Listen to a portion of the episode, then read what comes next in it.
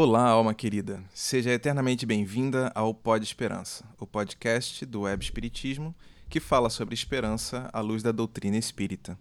Eu sou Guilherme Frankel, espírito encarnado desde 1976 no Rio de Janeiro. Definitivamente, este é o século de nossas vidas.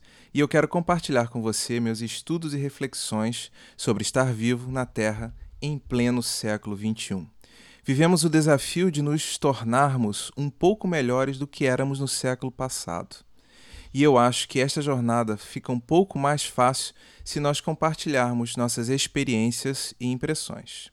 Nós sobrevivemos às últimas previsões de fim de mundo, e já que temos a perspectiva da imortalidade, nada melhor do que falarmos sobre progresso, prosperidade e esperança, não é mesmo?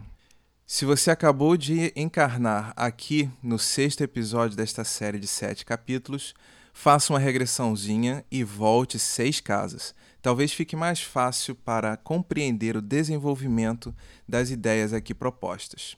Estamos no meio do curso de férias sobre esperança, apresentado no grupo Rita de Cássia de Estudos Espíritas, no Rio de Janeiro, no início de 2020. Planejei que os episódios desta série seriam montados com o áudio capturado durante as atividades presenciais. Mas você já sabe que por aqui nem tudo está sob total controle, né? Vamos acertando a jornada com o carro em movimento e às vezes não tem jeito, precisamos dar uma paradinha ou fazer mudanças de plano. No último domingo, pisei em falso e torci o pé. Nada muito grave, mas isso me tirou de circulação por uma semana. Uma semana de repouso que me impediu de ir até o Rita para ministrar a aula. Então, tivemos que fazer algumas, alguns ajustes, algumas mudanças. Tomei três decisões importantes com relação a esse projeto. Gravar a aula 6 e publicar como previsto para dar a chance de todos acompanharem os estudos no ritmo semanal gravar a aula 7 e publicá-la normalmente na próxima semana. Ministrar presencialmente duas aulas em uma no dia 18 de fevereiro de 2020. Nós vamos começar às 18 e seguiremos até às 20 horas em nosso último encontro lá no Leblon. Você pode acessar webespiritismo.com.br e fazer o download do material usado como referência na aula. Lá você também pode ouvir os demais capítulos desta série. Assine o Pod Esperança em seu agregador predileto, como o Spotify ou o Google Podcasts, e acompanhe todos os episódios publicados sobre o tema. Se você está no ano de 2020, entre os dias 7 de janeiro e 18 de fevereiro, as duas últimas aulas serão dadas na terça-feira, dia 18, das 18 às 20 horas e todos são bem-vindos. Não tem custo e não precisa se inscrever, é só aparecer. É claro que estamos sujeitos à lotação da casa. Normalmente todos têm conseguido entrar e sobram lugares nas salas onde a aula é televisionada. Se você não está no ano de 2020, entre os dias 7 de janeiro e 18 de fevereiro, convido você a acessar os outros episódios desta série aqui no podcast. Para saber mais sobre o grupo Rita de Cássia de Estudos Espíritas, acesse rita.org.br. Você também pode seguir o Web Espiritismo no Twitter e no Facebook. Por lá, nós somos arroba Web Espiritismo. Agora que você já está ambientado, vamos à nossa dose de esperança? Por onde andamos? Falamos um monte de coisas interessantes nos últimos encontros e por isso convido você a ouvi-los na íntegra no Pod Esperança. Mas no último encontro, nós pensamos um pouco sobre a esperança ativa, uma espécie de sentimento que nos coloca em movimento para que possamos nos habilitar a aproveitar uma mudança para melhor que prevemos, que sentimos que acontecerá. Neste encontro de hoje, vamos pensar sobre a ótica menos premonitória e mais determinante, onde assumimos as rédeas de nosso destino, a autonomia de nossas vidas e nos esforçamos para que as coisas aconteçam na medida do que sentimos que precisam acontecer. Vamos à reflexão? Muito bem, vamos lá. Esperançar. Muito bem, vamos lá. Esperançar. Verbo transitivo direto e pronominal, conforme nos define o senhor Google numa pesquisa muito rápida. Dar ou ter esperança, animar-se, estimular-se, esperancear. Essa é a definição inicial, é, que obviamente não diz respeito direto à proposição do que seria o esperançar, que, de que Paulo Freire nos fala, e também um olhar é, um pouco aquém da proposta que nós estamos querendo desenvolver aqui no, no nosso curso de férias. Qual é a, a ideia principal? A ideia principal é que nós possamos atuar intensamente, possamos atuar com propósito, fazendo com que as coisas aconteçam, por sabermos que estamos destinados a vivermos a felicidade, a conquistarmos esse estado de plenitude espiritual, de compreensão acerca de nós mesmos. Né? Então, é, para essa construção, eu queria começar lançando mão de um contexto, né, no que seria numa apresentação, talvez um primeiro slide, o contexto, um contexto oriental muito utilizado principalmente entre os indianos, o contexto de namastê. Esse conceito ele traz uma ideia bastante interessante. É, ela, ele nos diz, né, na tradução livre, o Deus que reside em mim saúda reverencia, considera uh, o Deus que reside em você. Essa, essa ideia de sermos capazes de identificar a divindade residente no outro, a mesma divindade que de alguma forma reside em nós, se apresentando com ideias diferentes, pode ser vista no Ocidente quando nós falamos sobre a questão de que todos nós somos irmãos, a ideia de irmandade, a ideia da filiação divina, somos todos filhos de Deus, mas eu deixo aqui como uma, uma provocação para que a gente possa pensar: será que realmente nós estamos considerando o outro que está à nossa frente, o que o, o outro, nosso próximo, né, esse que convive conosco nos mais diversos contextos familiares, de trabalho, partilhando de alguma forma esse planeta? Será que nós conseguimos enxergar nele uma divindade, uma identidade, uma espiritualidade em construção, em processo de progresso, que realiza, assim como nós, acertos e erros? Essa reflexão, essa pergunta, talvez possa vir assim muito fácil. Ah, Guilherme, eu considero sim. Mas então por que que normalmente nós tendemos a ser normativos com relação ao comportamento do outro?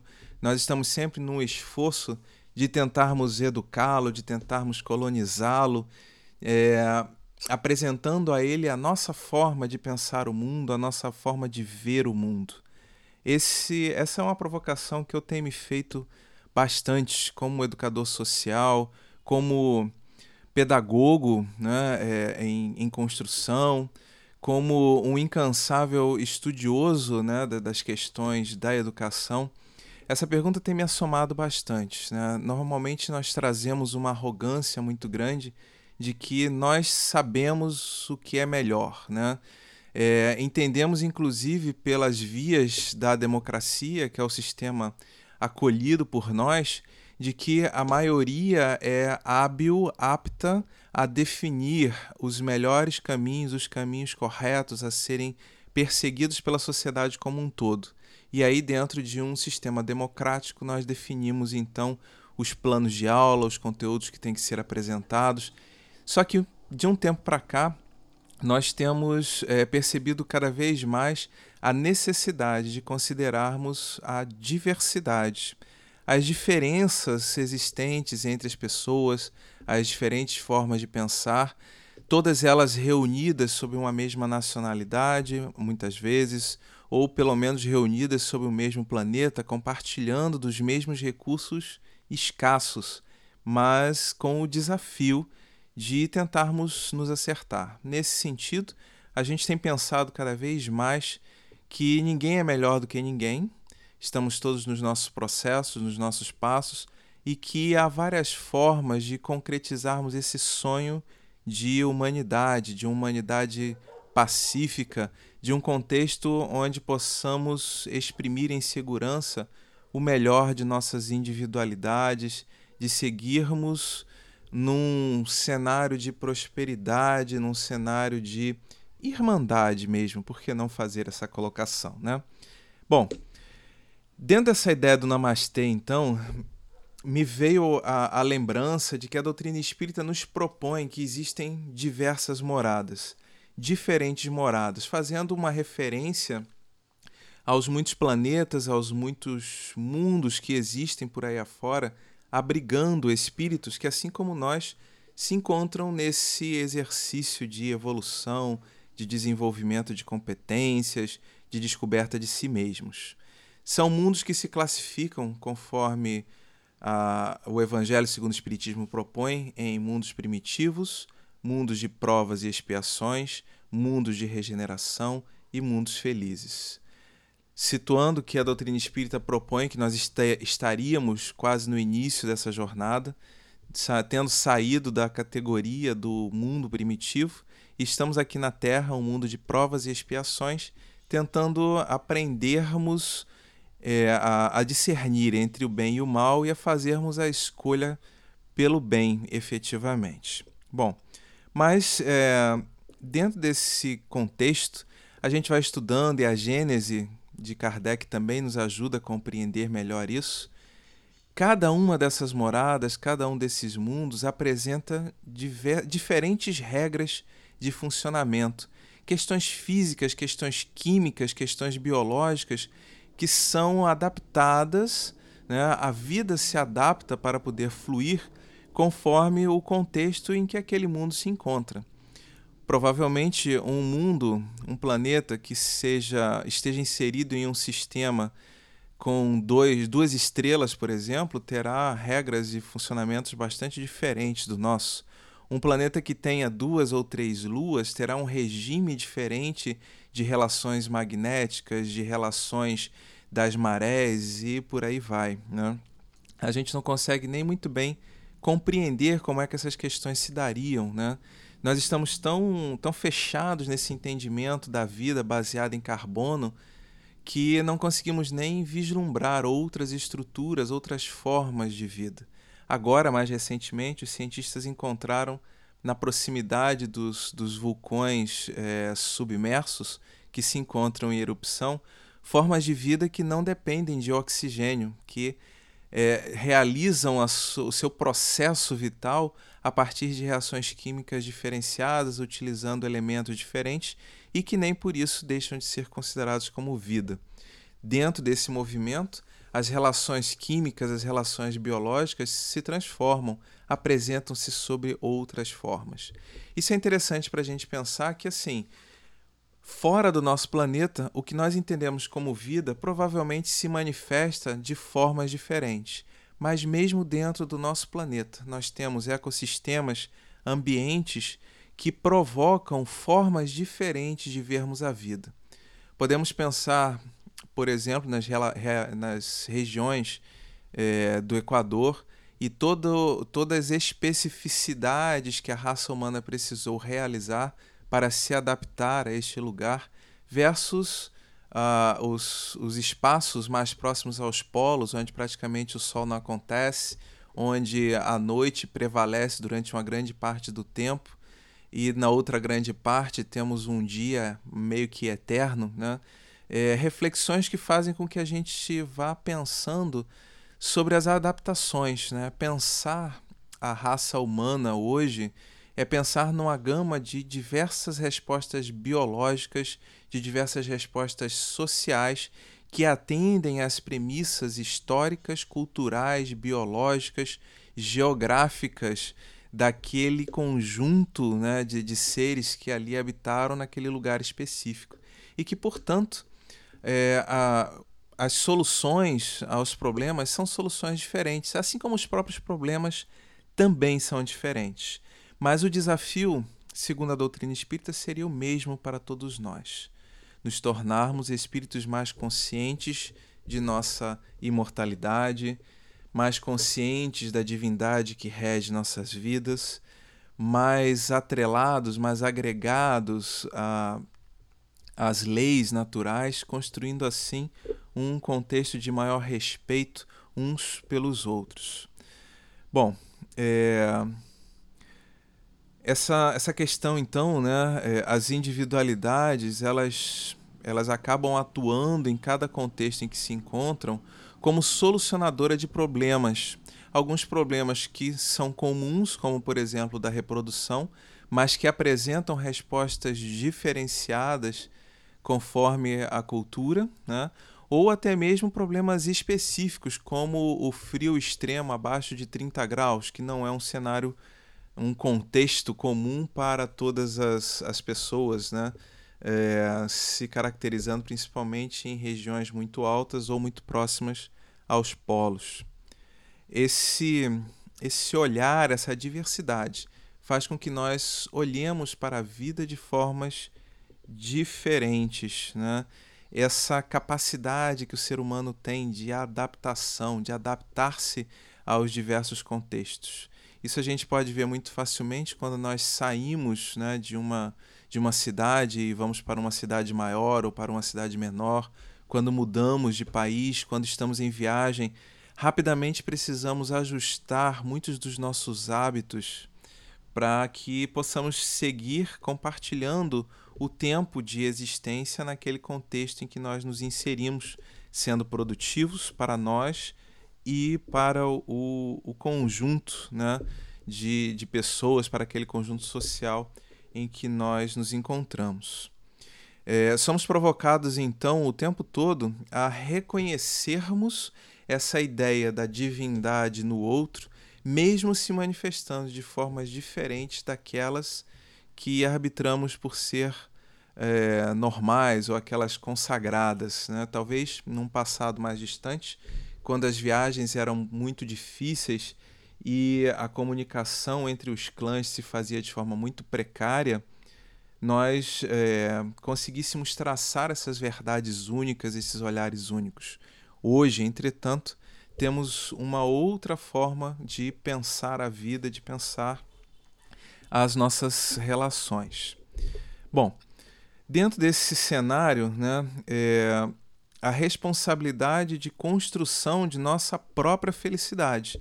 Isso é uma vertente que vem cada vez mais forte, se apresentando né, até com traços de um individualismo muito grande, a, o enfraquecimento dos grandes movimentos de sociedade, é, um olhar de agregação das pessoas em torno de polos de questões comuns, mas com a rápida desarticulação que o filósofo Sigmund Bauman define como sendo uma, uma fluidez. Né?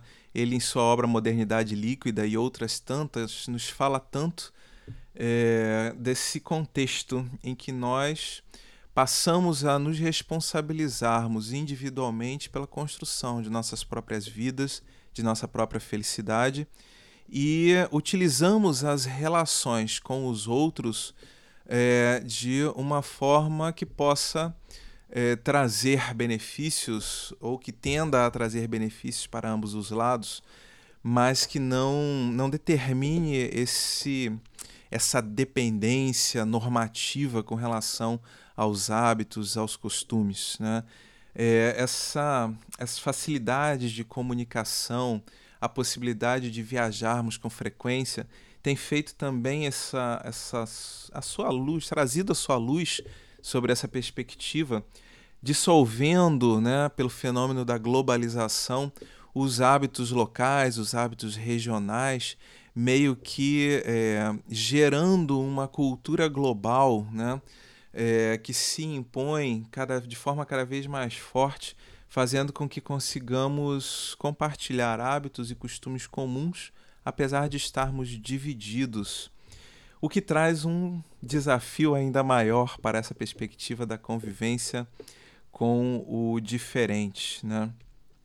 Nós trazemos, é, segundo a doutrina espírita, toda a lei natural, toda a lei divina é inscrita em nossas consciências. E esse talvez seja um ponto importante para pensarmos sobre essa questão né, da divindade que reside no outro, que também traz essa luz, que também traz essa lei inscrita, mas que se manifesta nele através de ritos que muitas vezes são diferentes dos nossos. Né?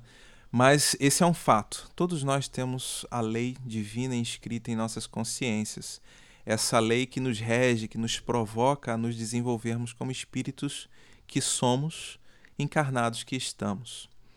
E um dos aspectos que eu acho assim muito interessante para essa nossa discussão sobre a esperança é essa irresistível vontade de sermos felizes. É, é uma pesquisa que eu sempre faço, já até de uma forma meio jocosa, no, em vários ambientes onde eu entro. É, eu pergunto quem quer ser feliz. E, invariavelmente, a maioria absoluta é, responde que quer ser feliz. Alguns dizem assim: bom, eu já sou feliz. E aí eu pergunto: bom, e quem quer ser mais feliz do que já é no momento? E aí há uma unanimidade. Eu até costumo brincar, né? Só não levanta a mão nesse momento quem está efetivamente dormindo ou que não prestou atenção à pergunta. Mas esse é um fato, né? Mas um fato que, é, é, que traz um outro curioso. Ao passo que todos nós queremos ser felizes, mas cada um de nós traz uma receita de construção dessa felicidade diferente. Temos nossos olhares é, sobre o que seria a formação ideal, sobre o que seria o ideal de sucesso, o que, que determinaria uma vida bem vivida, o que determinaria uma vida mal vivida, o que determinaria né, um, um, um contexto de maior plenitude. Cada um de nós traz a sua própria fórmula e luta, labuta no seu contexto coletivo e individual para estabelecer as condições necessárias para atingir essa felicidade. Bom, é, é certo que a, a felicidade plena, né, conforme a doutrina espírita nos propõe, ela está no cumprimento total da lei que está inscrita em nossa consciência e para isso depende de que nós tomemos consciência dessas leis que estão inscritas, num exercício lento de despertar, num exercício lento de conhecimento de nós mesmos, da divindade, da natureza que está à nossa volta. Processo esse que se dá por caminhos diferentes, através das diversidades que nós já estávamos falando anteriormente. O fato é que a nossa receita de felicidade também não é uma receita definitiva e ela vai se transformando à medida em que nós amadurecemos enquanto seres humanos, enquanto espíritos encarnados, enquanto espíritos desencarnados. A cada passo de nossas vidas, nós melhoramos a nossa, a nossa definição do que é ser feliz e do que é necessário para atingirmos esta felicidade. Então, talvez tenhamos tantas receitas de felicidade quantos são os seres criados por Deus. Tantos, tantas são as receitas vigentes no planeta, quantos são os espíritos ligados a este planeta todos nós carregando esse ensejo, esse desejo de efetivamente sermos felizes, é claro. Bom, é, essa essa questão né, nos traz então, junto com a necessidade de nos construirmos, a necessidade de nós pensarmos a relação para com o outro. E é sobre isso que nós vamos falar no próximo bloco, já já. Muito bem, voltando então para nosso nossa reflexão sobre essa questão do esperançar, né? É, eu falava que a convivência junto à diversidade de olhares, junto à unicidade de espíritos buscando ser felizes, mas sem terem uma receita única, é, nos traz um grande dilema, que é o dilema relacional. Porque se todos nós somos divindades, se todos nós carregamos essa semente divina dentro de nós, se todos nós somos portadores do mesmo direito de sermos felizes e da liberdade de escolha, né, o famoso livre-arbítrio, podendo assim é, realizar a nossa própria, nossa própria construção, surge um desafio para a gente nessa perspectiva né, do esperançar, do transformar realidades. É, a responsabilidade que nós temos não, de, não apenas de construirmos a nossa felicidade, mas no sentido também de apoiarmos ao outro em suas construções. Como é que isso se dá? Né? É, eu gosto muito de pensar que, é, como nós não temos receitas, nós vamos trocando figurinhas, trocando impressões, ajustando mutuamente as receitas com que nós aprendemos na relação com o outro. Mas esse, esse olhar ele é muito importante da gente fazer, o olhar de nós tentarmos, uh, de alguma forma, considerarmos o outro como um sujeito apto, um sujeito hábil, um sujeito capaz de construir a sua própria história. A doutrina espírita, ao nos lembrar dessa habilidade, dessa questão, ela nos propõe a necessidade de nós nos respeitarmos, de nós nos relacionarmos de uma forma caritativa. E os espíritos definem lá no livro dos Espíritos, quando ele fala sobre as leis naturais, é, sobre a definição de caridade. Né? O que, que seria essa caridade? Muitos de nós pensamos, uh, primeiramente, na caridade material, no dar aquele que não tem, no educar, no ensinar, no instruir aquele menos instruído do que a gente. Mas a doutrina espírita ela nos propõe uma caridade ainda mais importante, mais necessária do que esse apoio material barra intelectual. É, que normalmente a gente costuma brincar lá na evangelização como sendo o BIP, a benevolência para com todos, a indulgência para com as imperfeições alheias e o perdão das ofensas. O que, que essas três, esses três conceitos trazem para a gente? Eles provocam a gente no sentido de nós considerarmos válido o olhar do outro, que o leva a realizar as suas ações. Por isso que nós devemos ser benevolentes para com todos. Né? é, dar a chance para que ele possa se construir, para que ele possa desenvolver os seus pontos de vista. Esse é um olhar é, assim bastante desafiador para todos nós hoje, né? Porque como é que a gente vai ser benevolente para com aqueles que trazem posições que causam prejuízo, que geram desperdícios, que prejudicam, que atrapalham a nossa caminhada? Pois é pensando sobre isso, é, Kardec descobre, conversando com os espíritos, que é necessário sermos indulgentes para com as imperfeições alheias. Ou seja, nós precisamos aprender a respeitar, mesmo quando nós vemos a posição do outro como sendo é, imperfeita, pelo menos em relação a nós ou em relação ao ideal, nós aprendemos a sermos um pouco mais indulgentes, a abrirmos esse espaço para que o outro possa ser imperfeito, assim como nós também queremos esse espaço para realizarmos os nossos erros, para realizarmos os nossos estudos, desenvolvermos os nossos conceitos, ampliarmos a nossa capacidade de sentir e de amar, mesmo tendo que nos responsabilizar por erros realizados. Então, ser indulgente para com as imperfeições alheias está é, tá muito relacionado com a forma como eu estou vendo o outro. Eu posso estar vendo o outro como um sujeito imperfeito, mas eu abro espaço para que ele seja imperfeito. Ao mesmo tempo, eu estou construindo esse espaço para que eu também possa ser imperfeito, para que eu possa realizar os meus experimentos e assim me construir como espírito imortal é, dentro daquela ideia né, da construção da autonomia, dentro dessa ideia de termos essa esperança de que seremos felizes e que depende de nós, então está prevista a possibilidade do erro. Isso não quer dizer que nós vamos passar a cabeça por cima de todos os erros que são cometidos em sociedade. Isso não quer dizer que nós não vamos apontar os erros alheios. Isso não quer dizer que nós não vamos criar legislações que de alguma forma reduzam as liberdades para que assim possamos estabelecer um regime de, de, de equilíbrio na sociedade. Né?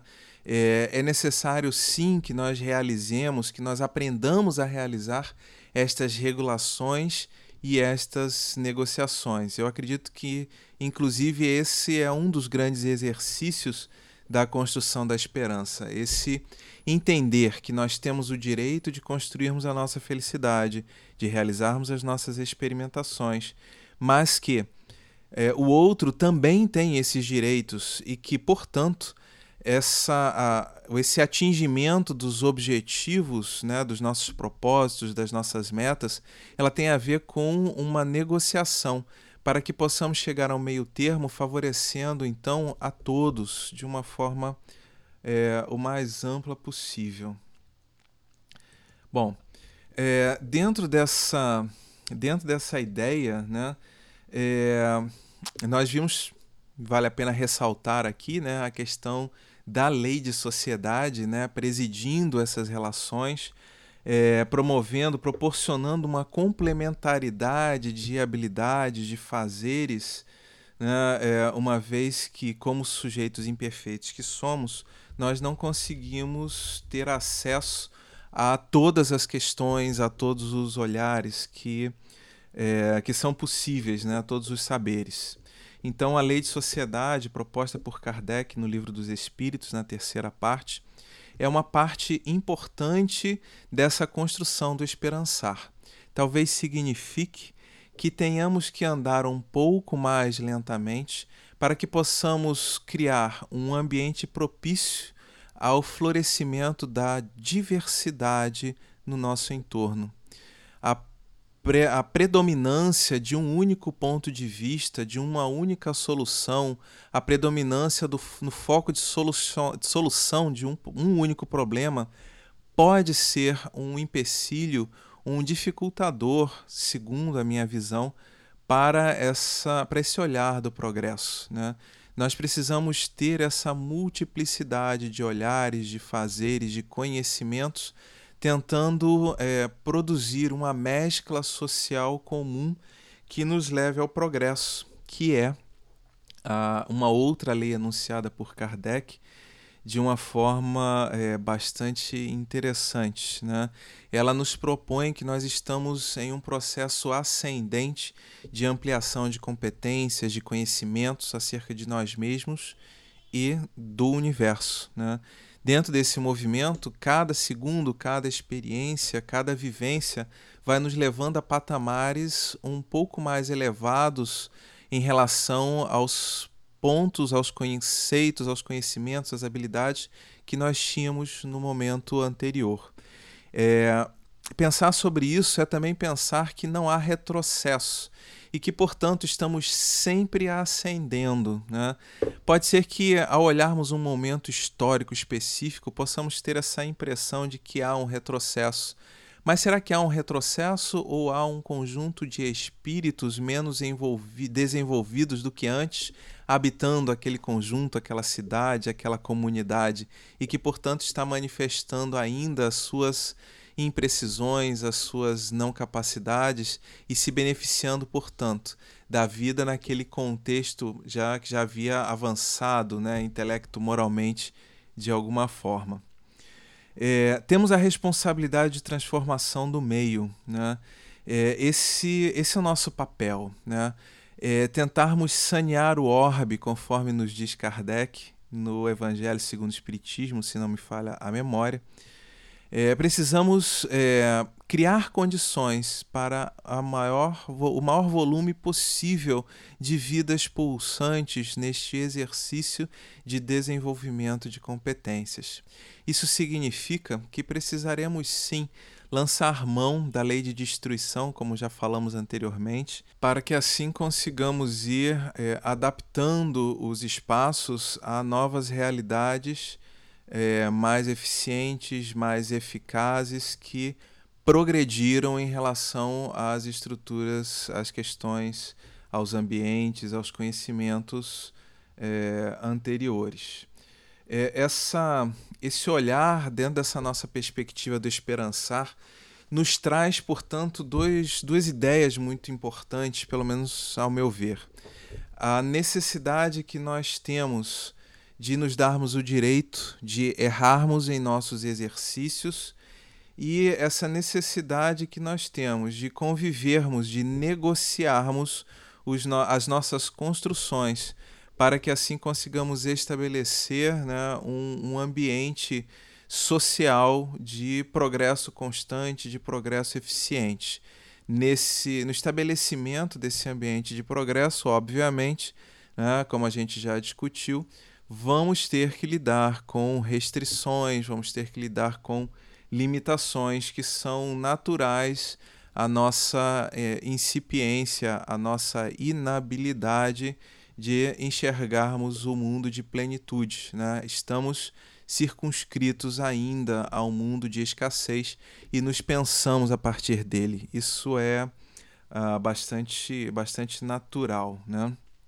Bom, então a gente vai seguindo nesse movimento transformando o meio à medida em que nós progredimos para dar que, condições cada vez mais belas, cada vez mais amplas de existirmos enquanto seres, enquanto criaturas, né?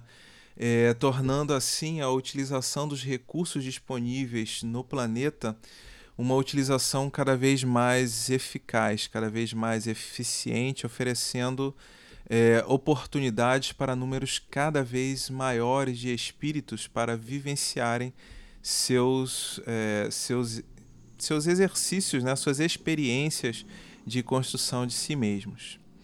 Isso nos traz à memória né, uma outra perspectiva importante, que é esse dilema da autonomia versus a heteronomia. Né? Ah, Guilherme, o que, que é isso? Bom, Heteronomia é quando nós dependemos de uma regulação externa, de alguém determinando leis, determinando regras, hábitos, tradições, formas de pensar, formas de se portar.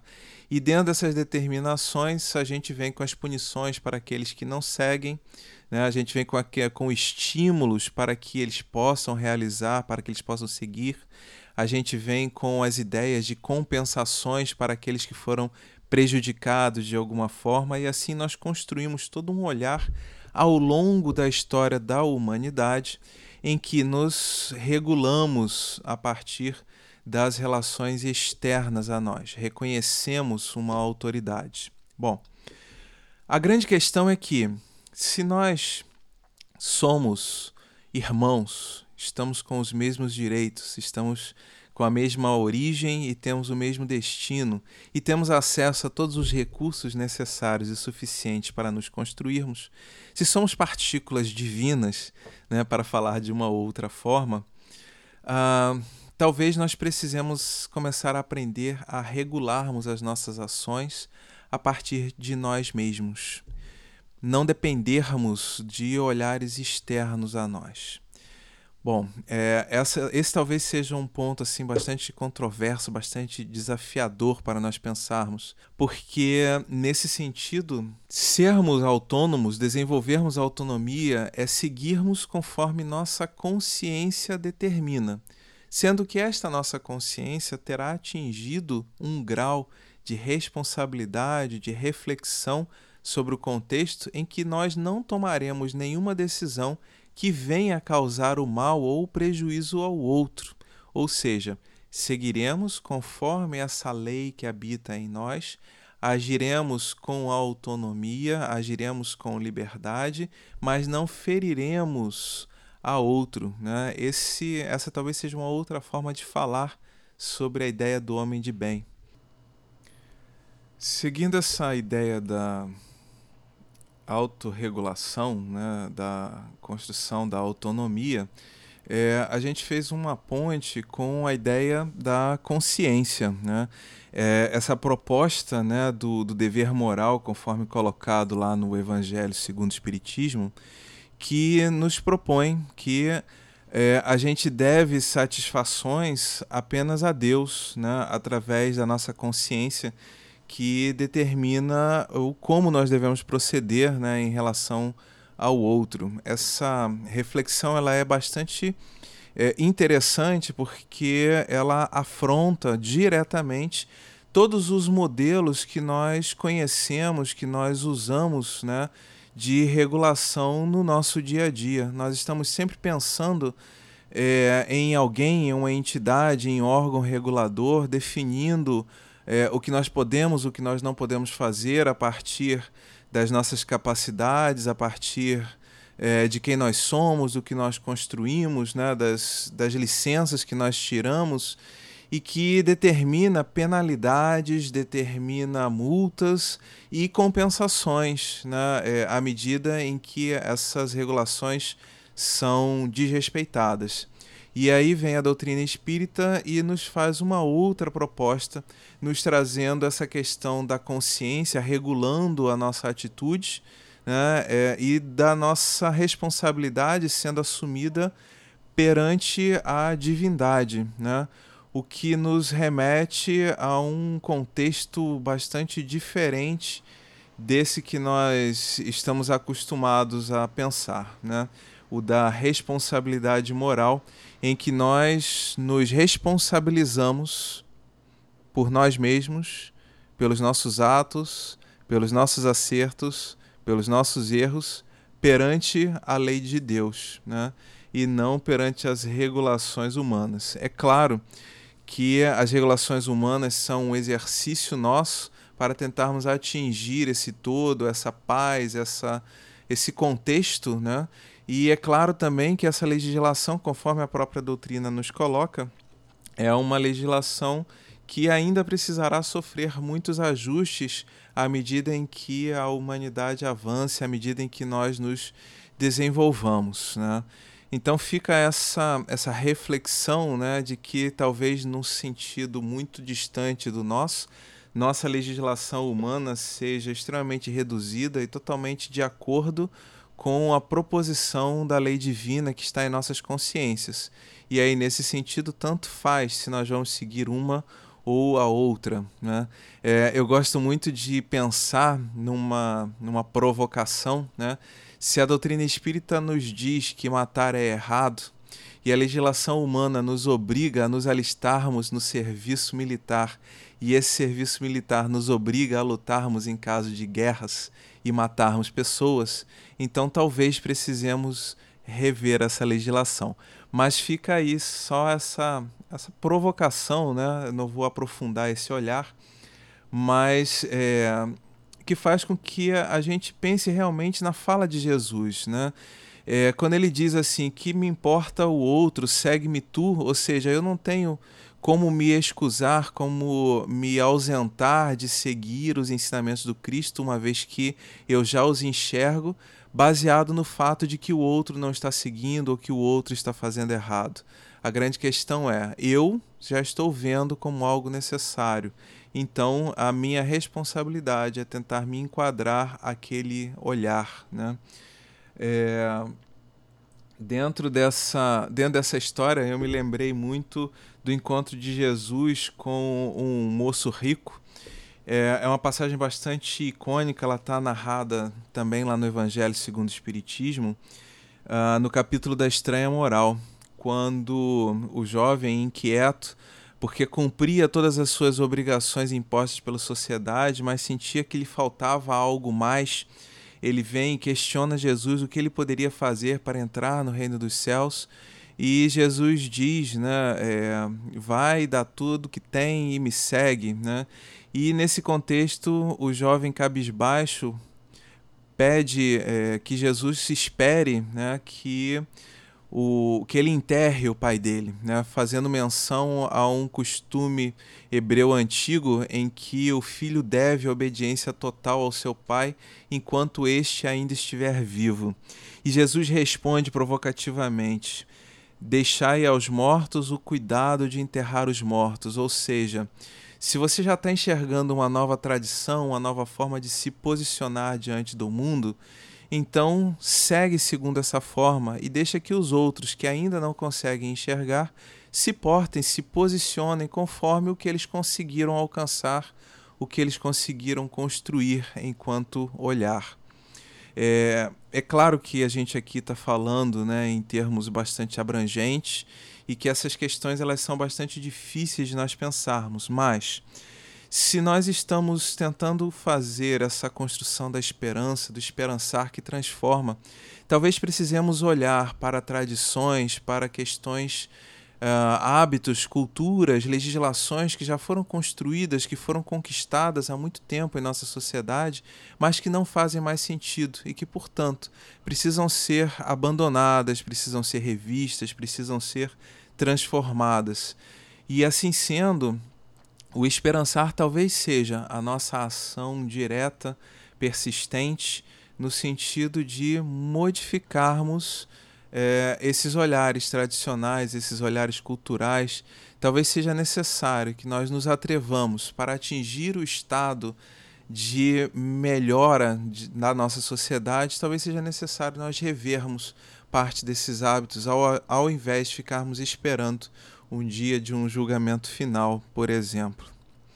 Bom, é, diante de tudo isso que a gente vem discutindo, né, a gente trabalhou sobre a questão do esperançar, né, eu queria deixar ainda uma, um olhar sobre a necessidade de nós convivermos com a diversidade, de nós não nos fecharmos entre os nossos pares com os mesmos olhares apenas. Né?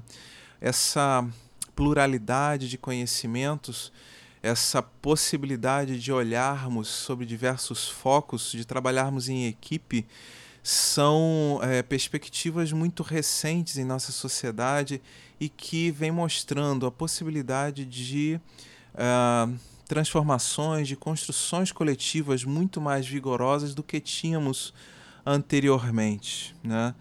É, essa coisa do, do distinto e complementar, né? É, essa, esse olhar de que o diferente complementa habilidades, complementa possibilidades, é, nos provocando a tentarmos construir através de nossas atitudes uma, uma perspectiva mais esperançosa, mais conciliadora, que busque aproximar-se né, é, dos diferentes para que assim possamos abraçar um paradigma maior. Né? Vivemos, como disse anteriormente, o dilema né, dos mundos, dos sistemas complexos, que exigem realmente microações e múltiplos olhares para que consigamos efetivamente dominar. Me lembrei de uma literatura do Marcelo Gleiser, quando ele fala da questão do paradigma da ilha, é, em que, ao nos lançarmos em uma ilha e tentarmos é, conhecer toda a sua borda, toda a sua todo o seu perímetro, nós vamos nos dando conta que conhecemos, é, temos uma área de desconhecimento cada vez maior. À medida que nós desbravamos, né, é, nós vamos descobrindo novos pontos cegos, novos, novos horizontes que precisam ser destrinchados. Né? É, temos nosso, nossos filósofos antigos né, professando a questão do é, quanto mais sei, né, é, mais sei que nada sei, ou alguma coisa nesse sentido, né, nos provocando a essa lição de humildade para é, pensarmos nesse esperançar de uma forma conjunta, onde possamos abraçar a diversidade. Lembrei de uma historinha é, oriental bastante interessante, em que vários cegos são colocados em contato com partes específicas de um elefante e aí, a partir desse contato, cada um faz uma descrição do que seria aquele animal. Um, em contato com o rabo, faz referências a uma serpente. O outro, em contato com as pernas, faz referência a troncos vigorosos de árvore. Outros, olhando para, uh, as, uh, para o marfim, para as presas de marfim, fazem outras leituras, e assim cada um daqueles cegos tem acesso a uma parte daquela realidade que é o elefante. É necessário que ou eles troquem de partes para entrar em contato com outras partes, ou troquem entre si seus conhecimentos, suas impressões, conversem, dialoguem para efetivamente conseguir fazer uma figura completa do que seria o elefante dentro das suas perspectivas. Né? Considerando ainda que possivelmente não conseguirão cobrir todas as perspectivas, mas que será uma perspectiva mais ampla né, do que se tivessem visto isoladamente.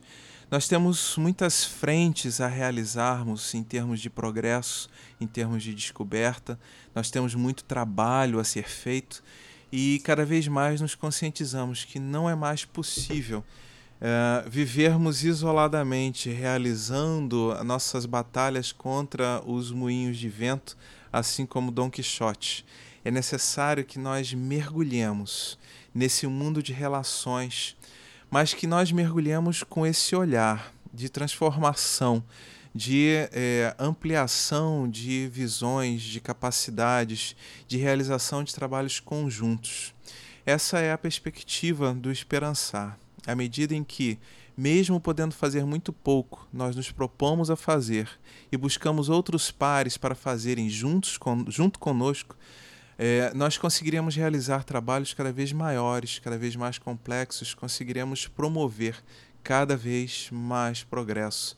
E assim, essa mudança de um mundo de provas e expiações, onde as dificuldades são tão presentes, é, logo será deixado para trás. Adentraremos assim um mundo de regeneração porque estaremos fazendo a opção pelo bem, estaremos reconhecendo a divindade do outro, mas também a necessidade de caminharmos na direção dele, de abraçá-lo em sua diversidade, para que sejamos capazes de traçar olhares e projetos conjuntos que deem conta da realidade mais ampla de uma forma mais eficiente e eficaz.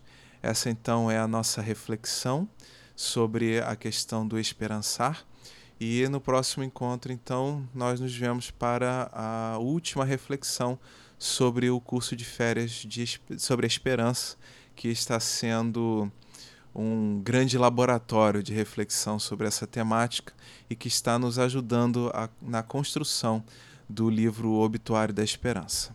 Paz e bem a todos.